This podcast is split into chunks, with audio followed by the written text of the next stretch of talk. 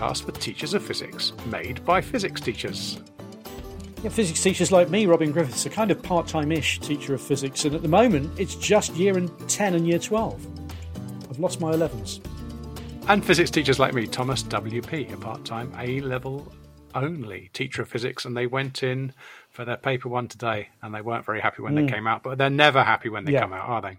I was saying to one of my students the other day that the two scenarios that, that I hate to hear coming out of an exam is the student who comes out and goes, oh, I bombed that so bad, I didn't answer any of the questions, oh, those are awful, which you might expect. And the ones who come out and go, oh, that was so easy. Oh, oh I loved that paper, because I just think, oh, no, oh, because it's never that easy, is it? You're absolutely right.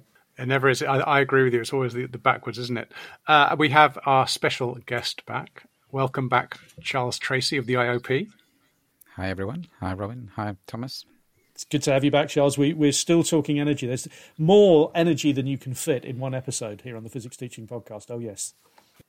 Yes, more energy. And we're going to take the energy from eleven-year-olds into fifteen, sixteen-year-olds, so key stage three to key stage four in the U K.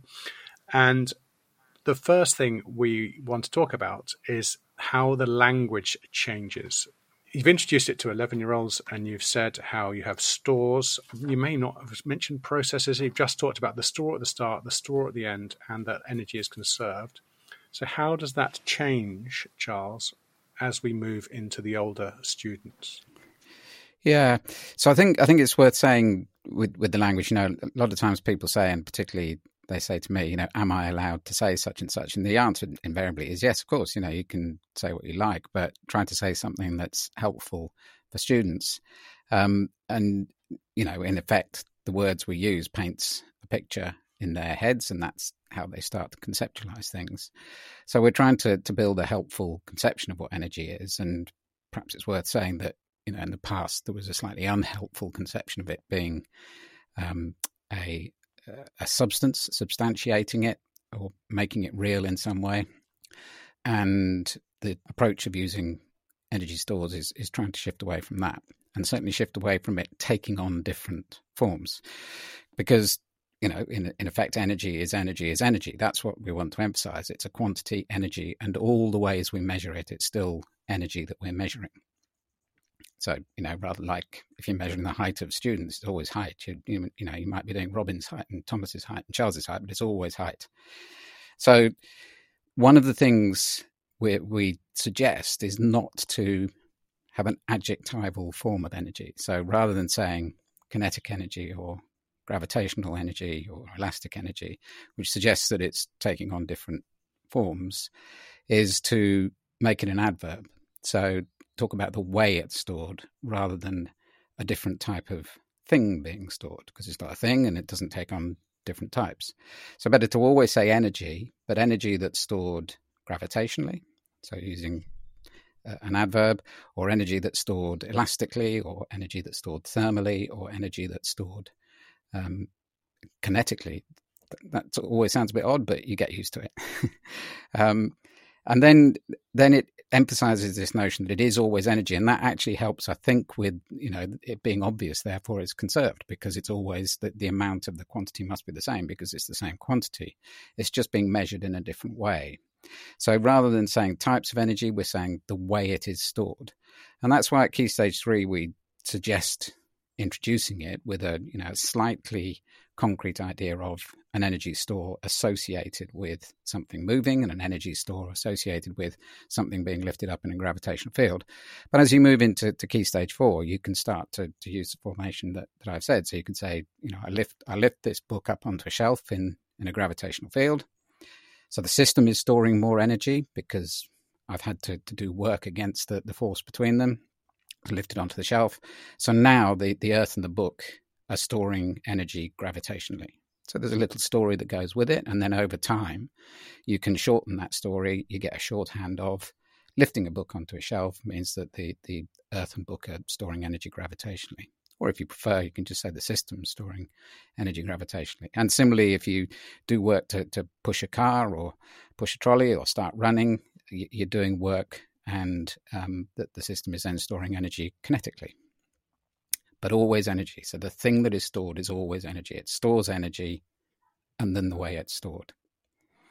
So I think that that helps just in painting a picture. But, you know, if you if you say something else, it's not, you know, it's not the end of the world. It's not going to uh, damage anything, I don't think. It just slightly probably builds up a, a picture in, in students' minds of it being a, a substance which is thought not to be helpful for their conception of it. So what I, I like about this also from a classroom practice point of view is that it lends itself to a lovely simplicity of language that therefore means that you can question around it quite readily. So you can lift a ball into the air and say, how's the energy being stored here? You can drop the ball and say, how's it being stored as it falls? You, you can do this and question around and again sort of recap the ideas and bring in that new language of the adverb uh, with a really nice question and answer session, which I could see working quite well. Yeah, thanks. I, th- I think that's right. And I think how is a, is a good link as well, because it does link to the processes then as well. You, you know, you can say, how's it being stored? It's being stored kinetically because it's moving when you've, when you've dropped the ball. So I think that's, that's helpful, isn't it?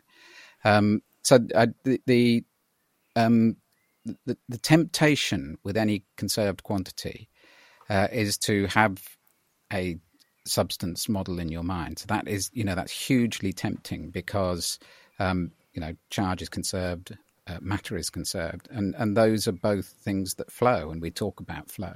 So it's very easy with energy to, to talk about, start talking about flow, because it sort of looks like it flows because it's conserved, because the same amount, if you if you have some energy stored in, in one system, let's say a hot cup of tea, and you let it cool and it heats up the room, it feels like something has flowed out of the, the hot cup of tea into the room. Of course, that isn't what happened. What happened was that the uh, particles were vibrating more on the surface of the cup, and those particles then make the air particles around them move more, and therefore those air particles are moving more. And then what we find is that the quantity of energy, energy stored thermally, is the same before and after. But it's not, a, it's not in this case a substance that's flowed out. So it's very beguiling, very tempting to say that something flows. Um, and therefore very easy to, to build up that conception. But in many cases, it's not a helpful conception. So, you know, it, it doesn't matter if you say it, but it's probably better just to, to keep talking about it being a measure of um, the way in which the, the other system is now storing energy, rather than something has been, you know, some substance has flowed from, uh, say, the hot cup of tea to the surroundings. I mean, in that case, we're talking about energy stored thermally. It's very tempting to talk about heat, but we'll we'll get onto that later, perhaps. So that's how we talk about it, and I, I like that the way we have an adverb, so we can say the energy is stored somethingly, and we can struggle with nuclearly later. But now we go on to teach energy. So we've got students who know it's something that's conserved. They remember that you have stores, and now we're teaching them at Key Stage four, and we're going to have to introduce the mathematics yeah. of the stores. Yeah. So I think the, the big favourites would be kinetic to potential, or vice versa. Mm. Nice G C S E, nice fifteen, sixteen-year-old equations. So half M V squared to M G H. Now, question for you, gentlemen. What would be a good practical for the kids to do that gives them a calculation that we can do in a lab in twenty minutes and spend twenty minutes doing a calculation?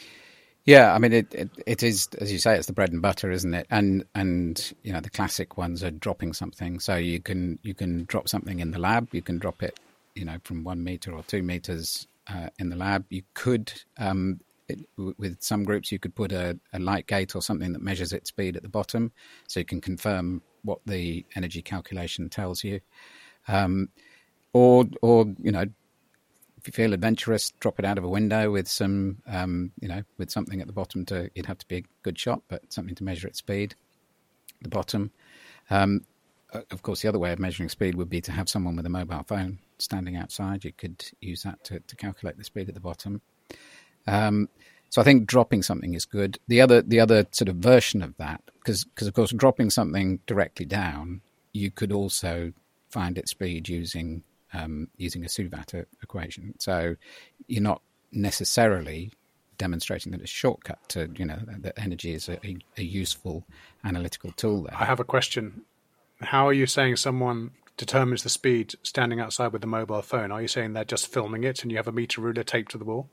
Oh, so so yeah, if you if you film it with a, a meter ruler at the bottom, so just on the last meter, so someone films it coming down, and then you just see how many frames, you know, try and do a frame by frame uh, thing. Perfect. And see yeah. see how many frames it takes to, to cover the last meter.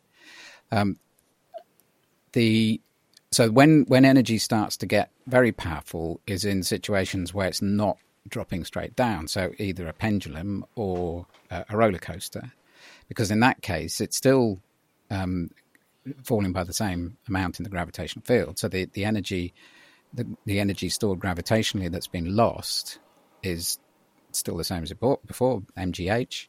Um, and the the um, energy stored kinetically that's gained is still the same as before, half mv squared, but it's not going straight down. Now it's going across because uh, it's been diverted by the, the string or the um, the roller coaster track. So it wouldn't... It wouldn't be possible to do that from a SUVAT equation because you don't know the acceleration. Yeah, I think we'd mm. probably want to avoid SUVAT unless we were with a top triple group, and I'm not sure that's what we're talking about now. Robin, do you remember that outstanding roller coaster we had when we worked together where they used to carry in two people? It was massive. It was about two yes. meters to a side and one meter, and it was it was enormous. It was the best roller coaster ever. Yeah, God bless Wendy, our technician, who gets a shout out every uh, now and then on the, on the podcast. But she'd made it, and it was bigger than she was. So, as you so rightly say, she had to get a friend to come and carry it in with her. But it was it was made out of K'Nex, I think, wasn't it? So th- there's a science club uh, project for someone there. But a K'Nex roller coaster can be done. Uh, so yeah, but uh, it was amazing, amazing thing, amazing. It was excellent. Yeah, I think I think um, you know if you're if you're doing demonstrations in a lab. Um, big demonstrations are always great. You know, we talked last week about the, the big pendulum, and the big roller coaster would be good. In, in electric circuits, it's always good to do a big circuit as well, you know, with wires going all the way around the lap. Um, so, so you know, big just makes it a little bit more memorable, doesn't it? Yes, I think you're right. Big does make it memorable. Anything that, that gives it that slightly different edge and that slightly different um, approach is quite nice. And again, I, I think when you said dropping something, Charles, there, you can jazz it out. Dropping a ball in the lab, not the most exciting thing. All the chemistry teachers listening will go, no, that's not a practical. Um, but if you if you drop it down a stairwell or out from from outside a window or something like that, then you know do your risk assessment, people. But that is potentially uh, quite a nice one. And again, you're so right, Charles. Mobile phones make such a difference these days, particularly if you put a stopwatch in the frame of the mobile phone, because you can actually time the descent and things like that, and there's all sorts of interesting conversations you can have with that as well. Yeah, I, I mean, it, the one uh, Phil Phil Scott used to do, so so the, the version of the um, guinea and feather, which is, you know, this it's not an energy thing, but it's um, you know dropping things in a vacuum. The version that uh, he used to do with that was the, the the melon and the peach, which you you drop off a roof, and of course, you know. Make sure you've got a, a nice big piece of polythene at the bottom for to land on, because the, both of them uh, disintegrate and explode. But it does make it memorable, and it would work in this case as well. You know, if you don't want to drop a ball, drop a melon. Um, but again, make sure you've got something to clean it up. So yes, dropping balls and trying to measure the speed, and we can do M G H becomes half mv squared, and dropping a large piece of fruit and a small piece of fruit, they should hit at the same time if if physics works. What else have we got? I think you wanted to talk a bit about energy stored thermally, and there's certainly at G C S E in the U K, yeah. we have to do specific heat capacity. That's definitely something they all have to do. Yeah, so so energy stored thermally, you know, again, just to, to um, kind of help with the picture, is we we simply have not moved on from the, the caloric view of um, energy stored thermally. You know, most Most times people talk about some something called heat. Um, they're basically referring to a substance, and it is a substance that is different from energy in their conception, I expect, uh, and and therefore you know goes back uh, three, four hundred years to to the notion of caloric being a substance. And it was it was the big you know one of the big successes of um, well the kinetic theory of um, uh, matter that. Um, What had previously been called caloric, and perhaps we think of as heat, is is just energy. It is energy, but energy of the little things, energy of particles moving uh, or being arranged differently. Uh, and so we really ought to, I think by now, try to, to talk in a way that unifies that. So rather than having this special place for heat, is just to, to not refer to it uh, in these situations and talk about energy stored thermally. And then it just becomes, you know, it's the same uh, same as all the others. We were saying before that um, energy is energy is energy, and that's the case whether it's stored in a mechanical sense, either gravitationally or elastically or kinetically, um, or in a thermal sense because of the movement or arrangement of particles. So, so energy stored thermally is is a good way to talk about that. Um, and it, you know, again, it, it sort of means that people say, am I allowed to say this? Again, you can if you want, but I would, if I would, and, and when I am talking about it, um, you know, I don't use heat in a, in a physics sense. Heat is kind of a, a social idea now, I would say, and means many different things to many people. Um, you know, it can mean a high temperature. It can mean the energy stored. It can mean energy being transferred. Um, In, in this sense, it is better to talk about energy stored thermally. And then also when we get on to, you know, power and pathways, if you put a hot object in contact with a cooler object, um, the, the energy is transferred by heating. So again, rather than saying heat is transferred, which begins to give the notion of substance to, to heat, Uh, rather than saying heat is transferred, say energy. It's always energy that's being transferred. Energy is transferred by heating. Uh, and that then makes clearer, again, that, that that it's still the same quantity, energy. It takes me back to the episode we did last week where you said you have one store that goes down, another store that goes up, and the process, how how far do you want to go down that rabbit hole? That's what I really like about this energy stored thermally, because it's really energy stored kinetically, and you can go that go down that path with some classes and not with others. So I, I, I and you can go, how far do you go down that hole with a class? Obviously at A level you go into kinetic theory, but at Key Stage Four you can just say thermally. You can say it's really kinetically, or you can go as deep as you like. So I, I love that idea of the process being a, a, a, a, you can you can. go to any depth of detail on the process. Yeah, uh, I mean, interestingly, you say it's stored kinetically. That's true uh, within a within a, a state or within a phase, you know, within a solid or within a liquid or so on. But of course, when it changes phase, um, then it's it's being stored by a different arrangement of the particles, and that this is this is, I think, a really powerful part of this way of talking about energy, because you know the the when something melts or uh, boils. It's it's always difficult for students to, to grasp that the temperature stays the same. Temperature but the energy stays the same. Yeah. But the energy stored by the system, my goodness me, that, that doesn't stay the same. You know, the, a, a steam at one hundred degrees is storing much more energy thermally than water at one hundred degrees, and yet its temperature is the same. So it's it's this starts to get reinforce the idea that, you know, energy stored by the system thermally is different from the temperature.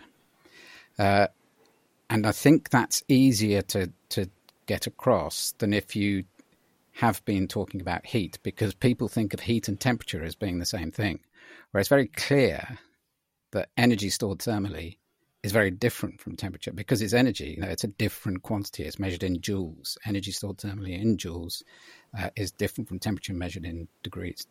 I, I wanted to ask about this, actually, because this is one of the areas where I get a wee bit stuck. Um, and it is the idea of that effectively when energy is stored thermally, it's stored kinetically by the particles at some level. So when we talk uh, about uh, pressure, um, kinetic theory, particle theory, uh, at Key Stage four, you do start to get into the idea, particularly when you're talking about pressure changes that occur with temperature.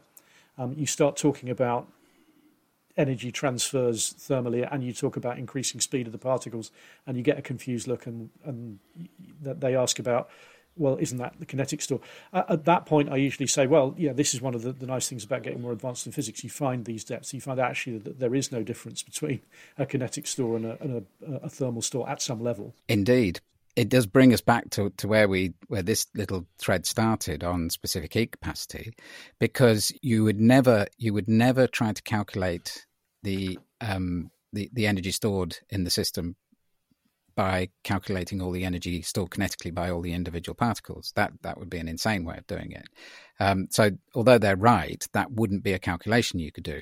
But happily, there's a really nice quick calculation we could do, because we know that the the energy needed to raise the temperature um, of a, a, a substance is um, M C change in temperature, M C theta, uh, where M's the mass and C is the specific heat capacity and uh, theta is the change in temperature. So, so that's why it's useful to have this notion of a, a you know, a substance or a body, um, an item storing energy thermally, because it goes straight to a calculation that the change in energy stored thermally is is M C theta. That does make a lot of sense to me, because that's it's it's going straight back to the rationale. And and you're right, it's a very, very simple rationale, very, very straightforward. It's just saying energy is just about calculations, and particularly at Key Stage four, you can you can talk about it in that that way and just say, well, yeah, I can't hope to measure the speed of all these individual tiny, tiny particles. But what I can do is this. Very nice. Yeah. Although, of course, you know, that to, actually to close two bits of the story there. One is then if you change the phase, the, the system stores more energy because you've changed, you've, you've broken bonds. Uh, and then the change in energy stored thermally is M times the latent heat. So, you know, which is exactly equivalent. But again, it shows that the energy stored by the system has gone up, even though the temperature hasn't changed. And then on the on the business of the um particles, you can say, well, you know, if you stay on and do A-level physics and we start to look at this, then yes, that's absolutely right. It is a means of us finding out the, you know, the, the average uh, speed of particles, because we can we can uh, look at the, for a gas, we can look at the average effect of the um, changes in temperature on the, the kinetic energy of the particles and therefore their speed. The other kind of subtlety, and in, important subtlety, of course, uh, in all of this is that um, and why it's good not to use a language that includes the word heat in it, or, or you know, a representation that includes heat in it, um, is that it's possible to raise the temperature of something by working it, by transferring energy by working. So you can, there are two ways to it. You know, if you if your hands are cold, you can rub them together. You can raise their temperature by working, or you can blow on them and raise their temperature by, you know, the, the higher temperature of your breath, transferring energy to them by heating. Um, so, so getting the distinction between a, a rise in temperature, which can come about through both working and heating something, is a, a helpful. It's helpful not to have the word heat in there. Mm. Um, you know, in the old language, we might have said, well, you can transfer heat by working, or you can transfer heat by heating. And that, you know, that starts to just be confusing, doesn't it? So you can raise the temperature. That's what you're doing. You're raising the temperature by transferring energy through working or transferring energy through heating. That's actually, it leads me on to one of the questions, though, because we haven't really talked about pathways. Uh, and what, the, the hand-rubbing example reminded me of that, because somebody said, oh, you know, surely the only way to increase the thermal store is increase the amount of energy stored thermally in an object is to apply direct heat to it, if you like. I don't know if that's the correct terminology.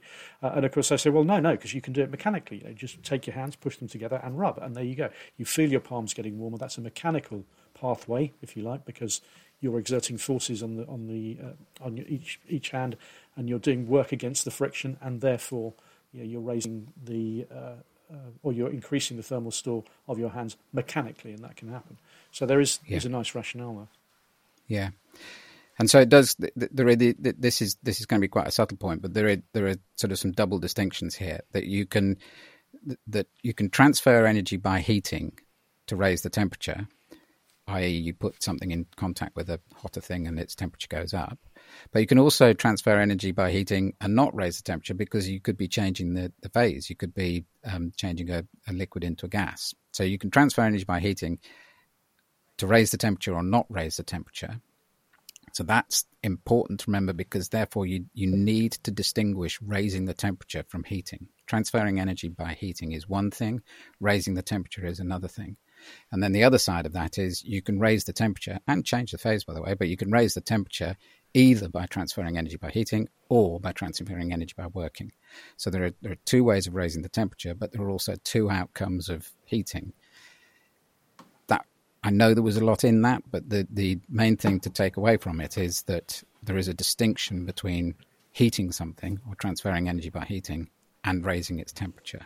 So it's, it's quite important to... If it's if its temperature's going up, to call it raising the temperature rather than it's heating. Yes, now that's a, a good distinction. Raising the temperature, definitely. And then, then I think it all leads on to kind of one of the, the biggest ideas of all, which is dissipation, isn't it? Which we were kind of leading up to at the beginning of this, or Thomas was, I think, that um, you, you know when we when we let something, let a, a roller coaster car run down the track, uh, gravity is pulling it down, which speeds it up, but also the roller coaster car, there's friction in its wheels, so the particles are grinding against each other, and therefore the temperature of the wheels will go up a little bit. And also there's friction with the air. It's pushing air particles out the way, which is making the air particles move faster, which to you and me is the temperature of the air going up. So it's raising the temperature of the wheels and the surroundings. Uh, and therefore um, the, the um, energy stored thermally by the surroundings increases a little bit as well.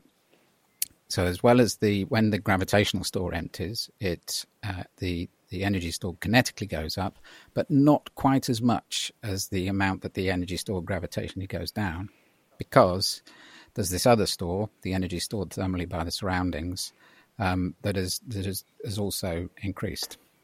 And of course, with the roller coaster, you can show this because if you put a if you put a bump in it, a loop, you know, it goes down, get it to go up again. Uh, you can see how far it goes up the other side, and it won't go up as far as the original hill. So using that, you, this is a, an experiment you can do. You can start to, to talk about the efficiency of the system. And what you'll find with a you know a, a car or a, a ball bearing on a track is it'll be about eighty percent efficient. That the, the, the second hump, to get over the second hump, that hump will have to be about eighty percent of the height of the first hump. So the energy stored gravitationally at the top of the second hump is about eighty percent of the energy stored gravitationally on the first hump, and so the and the rest is now stored thermally by the surroundings. It's been dissipated into the surroundings, um, and the system is eighty percent efficient. And of course, in this case, the the big the big idea is that because the energy is now stored at a very low temperature, the temperature of the surroundings has gone up by you know micro degrees. Um, you, it, it's not very easy to get it to do something useful again. That when when it was when the ball bearing was at the top of the ramp, it was easy. You just push it off the edge, and it can do something useful for you. It can speed up. Um, but once it's stored in this low temperature store of the surroundings, uh, it's it isn't as useful as it was before. It's not stored in a way where it's it's easy to get it to do something useful for us. So we would say it's been dissipated. And so we're saying that the efficiency calculation we do is looking at the store that is useful at the start compared to the store that's useful at the end. Yes, thank that's you. Yeah, the efficiency absolutely. Calculation. Yeah, yeah. That's a really nice way. I've never really thought of really going into depth and into detail about the way the energy is stored in, in the thermal store of the surroundings and why that, that is so difficult to access, because it's spread out uh, amongst a bunch of particles and interactions between particles and all this sort of stuff. And you, you've got that, that sort of process to talk about there, which is quite interesting. So yeah, now that's that's a really uh, nice way of doing it, and that idea of dissipation brings you into efficiency. And I think that there are quite a few um, ways that you can adapt the practicals we talked about earlier, bouncing balls, swinging pendulums, to start looking at that efficiency. Yeah, absolutely. Yeah. So so you know, on the subject of efficiency, there are a number of things that we choose to do that are kind of one hundred percent inefficient or zero percent efficient. So if you you know if you drive from Hatfield to Birmingham, that journey, all all it does in energy terms is to um, reduce the amount of energy stored chemically by the, the fuel and oxygen in the atmosphere, and increase the amount of energy stored at a very low temperature, slightly raised temperature of the surroundings between Hatfield and Birmingham. So in energy terms, it hasn't done anything useful. Of course, it's done something for us that's useful. It's something that we've chosen to do, and a lot of things we choose to do, Um, you know, we would say that, that that's something we're willing to to, um, to to expend that energy store on, the, the chemical store in the, the fuel plus oxygen. Um, and we've made that choice, but we're not going to get it back. That, you know, that is now dissipated into the surroundings. I hadn't thought about that at all. I'm just thinking of when I rushed my wife to the hospital three times when she was giving birth. They were all zero percent efficiency journeys. So, I mean, what it tells you... But they were you, useful. Yeah, of course. So what it tells... So it's, it's, its energy efficiency is is zero, but its importance in, you know, our lives is still big. So, you know, energy is not the right way to to calculate the value of that journey. But that is, it's worth noting that making that a difference with the kids about what useful means in, in the context of energy. It's got to be useful in the context of energy, not useful in the in the context of I've moved myself in uh, across the country for four hours. Absolutely. So, I mean, it, you know, I've seen questions in exams that say, what's the efficiency of the food processor? Well, you know, how would you begin? I don't know how you begin to, to try to do an energy calculation on that. But the answer is zero, of course, that, you know, you're basically expending a, a useful store of energy, a useful energy source, uh, and you've raised the temperature of the kitchen by a little bit. Right. Well, we've had a good chat about efficiency there, and I think we need to be efficient now and, and end the podcast. I, I should say, Robin's internet has dropped, so I'll just say, if you wish to contact the podcast, you can email us, contact at the physics teaching podcast dot com. Or you can catch us on Twitter at PhysicsTP, or Instagram, which seems to be getting bigger now with the death of Twitter, at physics underscore teaching underscore podcast. So I'm going to say to you, Charles, thank you so much again for your time. It's been an absolute pleasure. Well, thank you too. It's been a pleasure for me. And and I should say, you know, if people ask questions, I'd be happy to, to come back and uh, and address them or um answer them. Be careful what you wish for. Be careful what you wish for. And I'm going to say thank you very much, Robin. Thank you, Thomas. I'll catch you next month. Thank you very much, gentlemen. Thank you for listening to the Physics Teaching Podcast. And thanks again this week to Charles Tracy. The podcast is presented by Robin Griffiths with me, Thomas W P, and produced and edited by me, with Robin doing the show notes. Thanks for listening, and we'll speak to you next month.